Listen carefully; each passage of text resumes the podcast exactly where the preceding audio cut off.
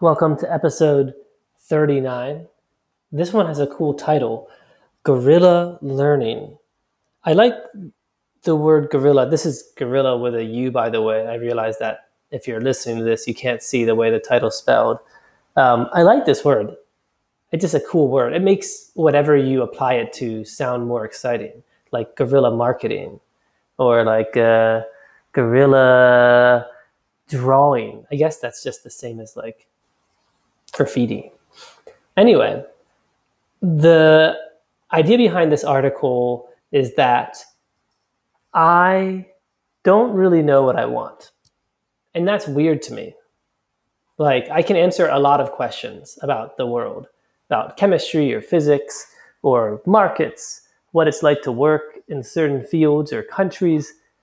But it's a pretty hard question to answer when somebody asks me, What do I want? And I can definitely give a answer. Like my word, my mouth will move and words will come out, but the answer won't really feel that authentic necessarily. Um, it will probably be something that I read or something that I saw on the news. It will be something that I think I should say.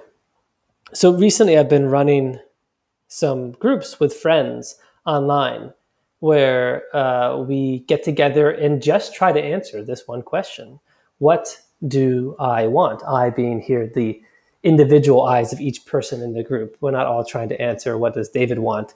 I have to figure that out myself first.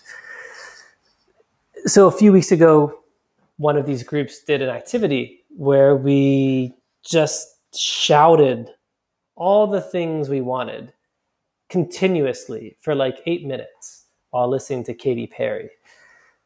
And we had our microphones muted, so nobody could hear us and we didn't feel self conscious. And everybody reported that by the end, they were saying things that they would not have expected, but felt very meaningful. And so I've been thinking about how I can get there more often for myself. How can I more often understand myself and know what will make me happy? It's really hard to predict this, and lots of research says that we don't know what will make us happy. But I think that's mostly because we never learned how to understand ourselves. We spend most of our time in school learning about how to understand the world. We get information on other people and other things outside of us, and we cram that into our heads, and we think we've succeeded because we know a lot. But the goal of most people's lives, whether they know it or not, is to be happy. It's what we seek, it's what drives us to act every day. And that's the thing we learn the least about. So it's not surprising people don't know what makes them happy, just as it's not surprising that most people don't understand string theory. We're not taught that, and it's hard. So I think that understanding yourself falls in the category of things that I call guerrilla learning. And that's where this title comes from.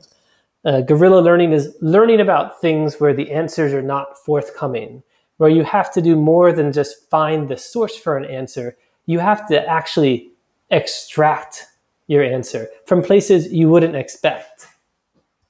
Entrepreneurship is a great application of guerrilla learning.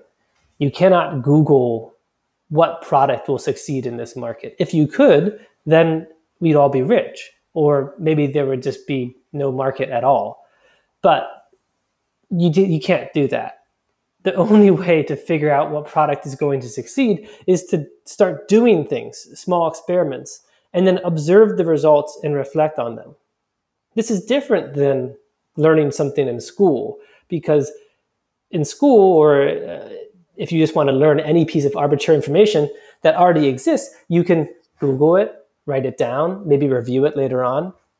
It's not so easy when you're learning through experimentation. You have to be very observant. You have to reflect to integrate the information that may not seem that important, but actually connects to many other pieces of information you've collected. So I think this same kind of learning applies to ourselves. I think if you want to understand yourself, you need to take the same approach that you take when founding a business. And I think it's not surprising to me now thinking about this. I've been thinking a lot. I use this word a lot. It's not surprising that when I founded my first company, I also got a lot better at understanding myself. Even though my first company required lots of hours and uh, I didn't have a lot of time to do the things I would normally enjoy, I actually got happier while I was running the company. And I think this is because the same skills I was building that allowed me to slowly succeed at business also allowed me to slowly, for the first time, start to understand myself. The same guerrilla, guerrilla learning skills that allowed me to find out what product fit the market also allowed me to figure out what activities fit me. Now, I'm definitely still not there, as mentioned at the beginning of this podcast. I still struggle to answer the what do I want question, but I think I'm a lot closer than I used to be. And so, my next question is can this be taught? Can we teach guerrilla learning? And in the past, I've always thought of guerrilla learning as something we teach with entrepreneurship being the application. Um, but since not everybody necessarily wants to go into business, could we teach guerrilla learning, but with the application being self awareness? Seems like it could be. What do you think?